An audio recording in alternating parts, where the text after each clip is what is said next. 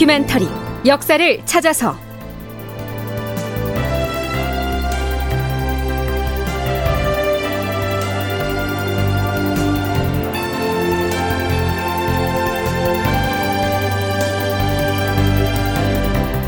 제 1108편 요동으로 북경으로 사절단은 떠났는데.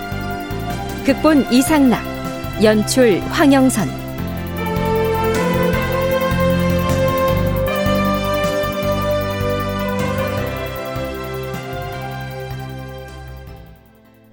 여러분 안녕하십니까?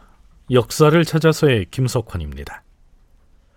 광해군 10년 5월 1일 드디어 명나라의 요동 군문에 조선 국왕의 자문을 가지고 출발할 사신이 정해집니다. 요동 군문의 순무와 총독에게 자문을 가지고 가는 임무를 홍문관 교리 이잠에게 수행하게 하라. 요동에 파견할 사신으로 임명된 이잠은 1년 전인 광해군 9년 4월에 비변사의 추천을 받아 명나라에 파견되는 성절사의 일원으로 북경에 다녀왔다. 또 같은 해 5월부터 8월까지 명나라에 파견되었던 진주사 박정기를 수행하여 요동을 방문하기도 했다. 그 밖에 명나라에 보내는 외교 문서를 작성하는 데에도 두루 참여하였다. 이 잠은 이때 38살의 비교적 젊은 나이였지만 명나라와의 외교에 일정 부분 경험과 또 능력을 갖춘 인물이었지요. 그런데요, 광해군은 요동으로 떠나려고 하는 이 잠을 잠시 멈추게 합니다. 도승지는 들라.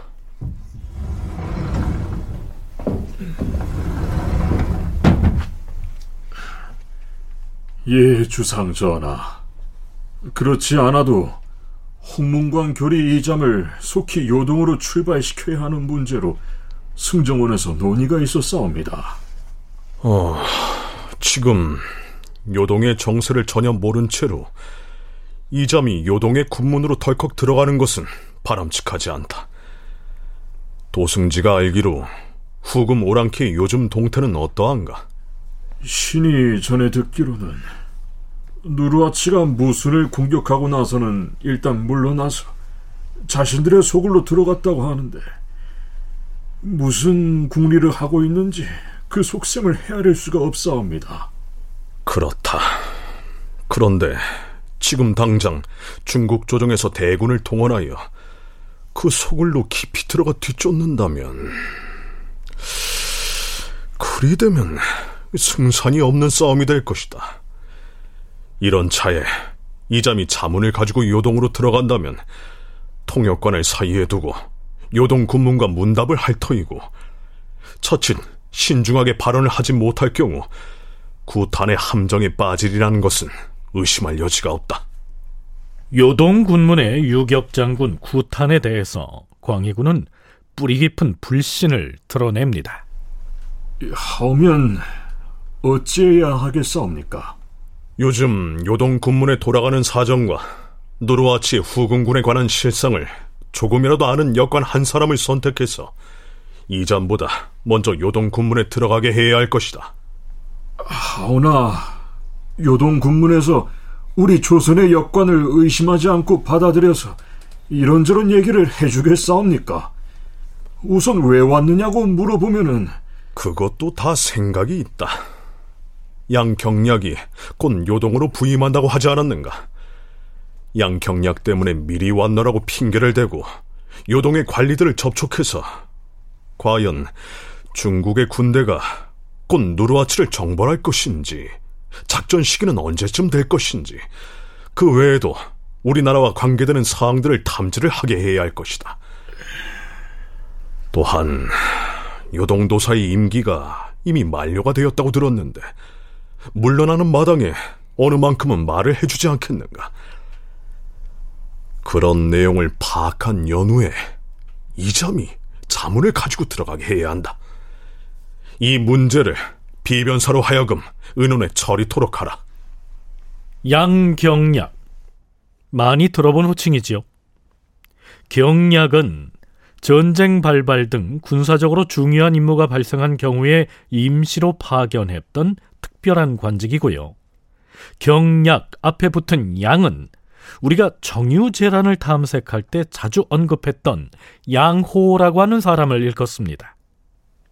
정유재란이 발발하자 명나라는 양호를 경략으로 임명하여 조선으로 파견하였다. 양호는 북상 중인 일본군을 충청도 직산에서 대패시킴으로써 서울을 보호하였다. 그 뒤 일본군을 추격하여 울산성을 포위하고 울산 전투를 지휘하였으나 일본의 구원군이 대거 몰려왔기 때문에 함락시키지는 못하였다.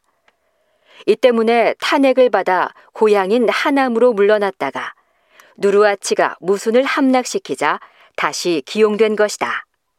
조선과는 인연이 깊은 양호가 다시 경략의 임무를 수행하기 위해서 요동으로 온다고 했기 때문에 그를 영접한다는 핑계를 대고 역관, 즉 통역관이 요동 군문으로 들어간다면 어느 정도의 정보를 얻을 수 있을 것이다. 광해군이 그런 계산을 했다는 것이죠.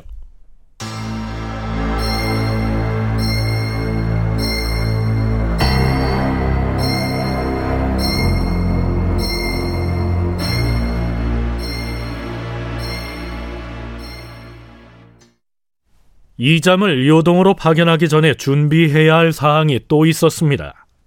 광해군은 이잠과 함께 비변사 당상들을 불러서 대책을 논의하는데요. 무슨 대책인지 들어보시죠. 자, 이제 홍문관 교리 이잠이 자문을 가지고 요동 군문으로 들어갈 것인데, 자문에 적힌 내용만 중요한 것이 아니라 요동의 중국 관리들이 이런저런 일들을 물어왔을 때 즉석에서 대답을 어찌할 것인지를 미리 궁리했다가 상황에 대처하는 건 역시 매우 중요하다. 의견들을 말해보라. 전하, 이 요동 군문의 각 아문들이 이잠의 자문을 읽어보고 나서 자기들이 자문을 보낸 지가 언젠데 어찌하여 이제야 답장을 보냈느냐고 그 지체된 내력을 괴이하게 여겨서 질책을 할까 염려되옵니다. 그렇사옵니다. 바로 그 점을 걱정하여서 신들이 회답을 속히 보내자고 누차 청했던 것이옵니다. 그런데도 전하께서는 자문의 첨가에 넣을 내용들을 연속적으로 거듭거듭 하교하셨기 때문에 그것을 재차 논의하여 점검하고 고치고 하는 사이에 이렇게 지연되고 말았사옵니다. 만일 그런 사유에 대하여 저들이 힐문을 해온다면, 그렇다고 우리 사정이 이러이러해서 그리 되었다, 그렇게 답할 수도 없는 노릇이옵니다. 따라서 지금 마땅히 우리가 할 수 있는 말은, 우리나라는 본래 병농을 구분하지도 않고 있어서 갑자기 병력을 징발하는 일은 쉽지 않다, 이렇게 대답을 하는 수밖에 없사옵니다. 다시 병농, 즉 병농일치라는 말이 나오는데요. 자, 그렇다면 조선은 임진왜란 같은 호된 전쟁을 겪었음에도 어째서 비상시에 즉각 출동할 수 있는 상비군 체제를 갖추지 못하고 농사짓는 사람에게 병역을 부담하게 했을까요? 서강대 계승범 교수는 그건 양반 사대부들 때문이었다고 얘기합니다. 광해군은 항상 병농 분리를 해서 직업 상비군을 키우자 그랬어요. 근데 양반 사족들이 대놓고 반대하죠, 이거는요. 그러니까 뭐 겨울철에만 살짝 군사훈련한 군인 데리고 나가서 뭘 싸우냐, 니네 후금이 어떤 군대인지 모르는구나, 이런 얘기를 하는 건데, 이건 정확히 지금 당시의 상황을 잘 간파하고 있는 것이죠. 근데 이제 비변사가 워낙 이제 세게 나오니까 이제 명분이 있지 않습니까? 난 아직 칙서를 받은 적이 없어. 칙서도 없는데 어떻게 함부로 내가 임의로 군대를 명나라 상국의 땅에 들여보내, 말이 안 되는 거지. 그런 식으로 버티는 거죠. 홍문관 교리 이잠은 저들이 어떤 질문을 하든 공손하게 대답을 하되 책임을 회피하기 위하여 억지로 꾸며내지는 말라. 알겠는가? 예, 전하. 그리고 만일 저들이 원수의 이름을 미리 알고 싶다고 물어오면 이잠 그대는 어찌 대답할 것인가? 그에 대해서도 미리 궁리를 해둔 바가 있어옵니다. 묻지 않을 것으로 여기오나 만일 물어온다면 신이 임기응변으로 대처하겠사옵니다. 그리하라. 원수는 전시의 군대를 통솔하던 임시관직인, 즉 도원수를 말합니다. 조선에서는 중국에 출병시킬 군대를 아직 편성하지 않았기 때문에 이 도원수를 누가 맡을 것인지 아직 정하지 않았지요. 5월 2일 출발하라!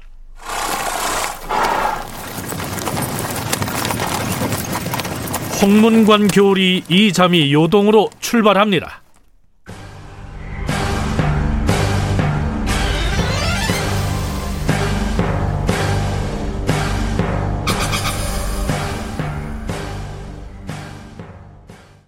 자, 이제 요동 군문에서 보내왔던 자문에 대해서 답장을 보내는 문제는 일단 이렇게 마무리가 됩니다. 그런데 보다 더 중요한 문제가 남아있었죠. 요동에 보내는 자문과는 별도로 북경의 중앙조정, 즉 황제에게 사신을 보내는 문제를 두고 비변사는 물론 그동안 광해군의 오른팔 역할을 수행해왔던 대제학 이첨까지도 광해군에게 반기를 들고 나서는 바람에 갈등이 심했었는데요. 결국 광해군의 고집으로 북경에도 사신을 보내는 것으로 결정이 됩니다. 이잠이 요동 군문으로 출발하고 나서 18해가 지난 5월 20일 이번에 북경에 갈 동지사의 정사는 윤휘에게 맡기고 동지부사는 박정길에게 맡길 것이다. 더불어 박정길에게는 진주사와 성절사를 겸하게 하라. 자, 이런저런 사신들의 호칭이 여럿 등장합니다. 잠깐 설명을 할까요? 성절사는 중국 황제의 생일을 축하하기 위하여 보내던 사절단이다. 광해군 시기에 중국 황제는 신종 만력제였는데 그의 생일은 음력 11의 날이었다. 동지사는 음력 11월에 돌아오는 동지를 맞아서 중국 조정에 할애하기 위해 정기적으로 파견되던 사절단이다. 또한 진주사는 중국과의 사이에 외교적으로 알려야 할 긴급한 일이 발생하였을 경우 조선에서 임시로 파견하던 사신이었다. 그러니까 박정길은 동지사 사절단의 부사 임무에다 성절사의 진주사의 사신까지를 겸하고서 북경으로 향했던 것인데요. 물론 동지사나 혹은 성절사는 연례적으로 파견했던 사신이어서 특별한 의미가 없다 하겠지만 명나라와 누르하치의 전쟁 국면을 맞이해서 조선군을 출병시키는 문제에 대한 광해군의 주문을 가지고 떠나는 진주사로서의 행차, 그것은 그 임무가 막중했죠. 5월 22일 박정길이 북경으로의 사행길에 나섭니다.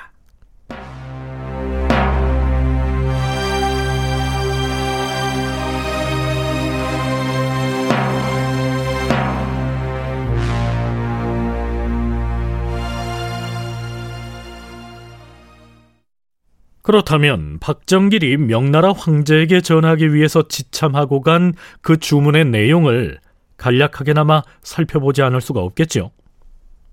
신조선 국왕이 황제 폐하께 주문을 올립니다.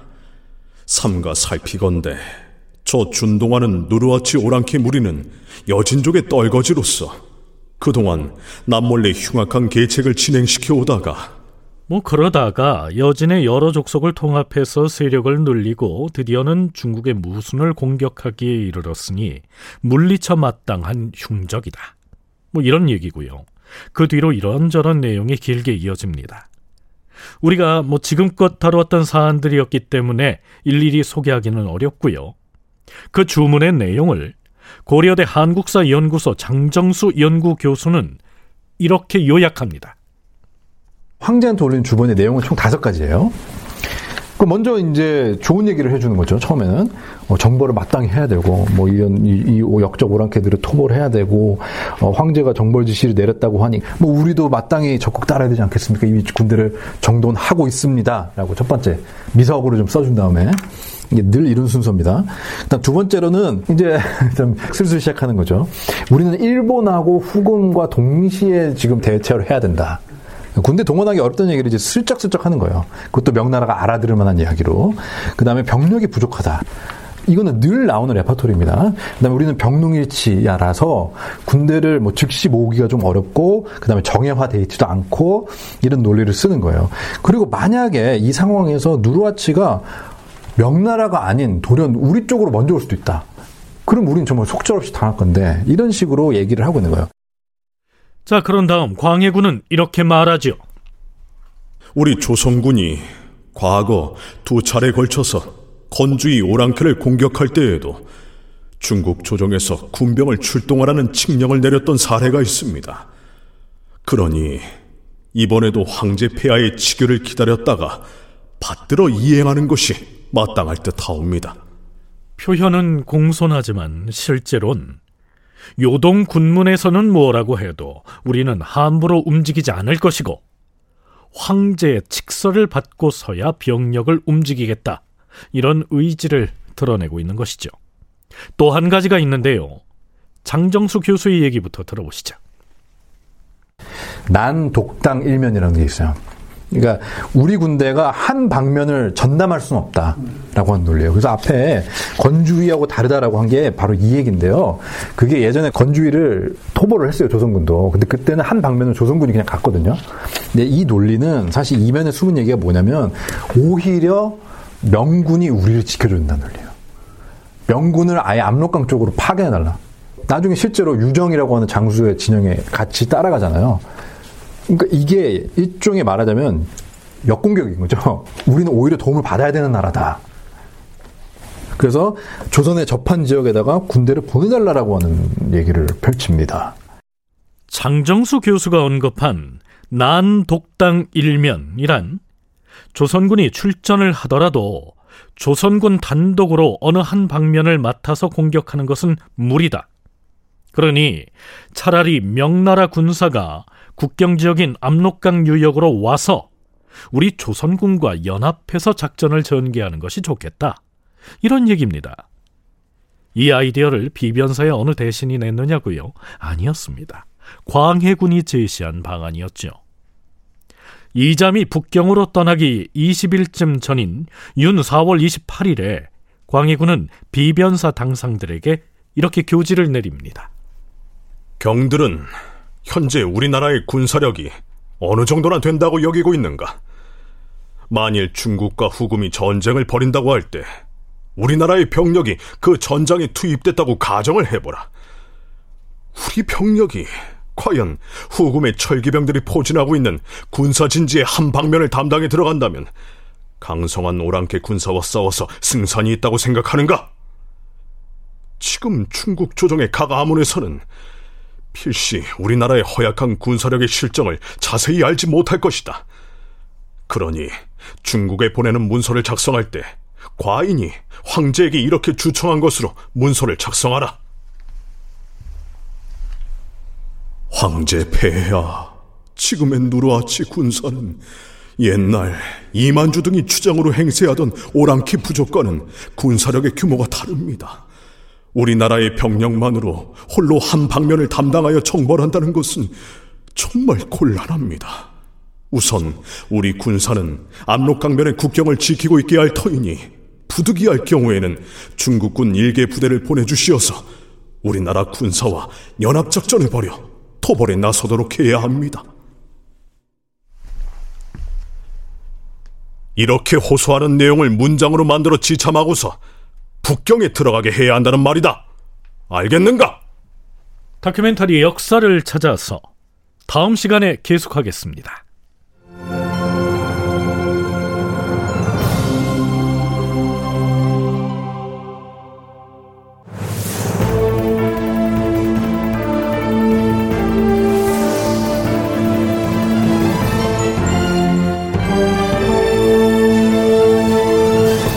다큐멘터리 역사를 찾아서 제 1108편 요동으로 북경으로 사절단은 떠났는데, 이상락 극본, 황영선 연출로 보내드렸습니다.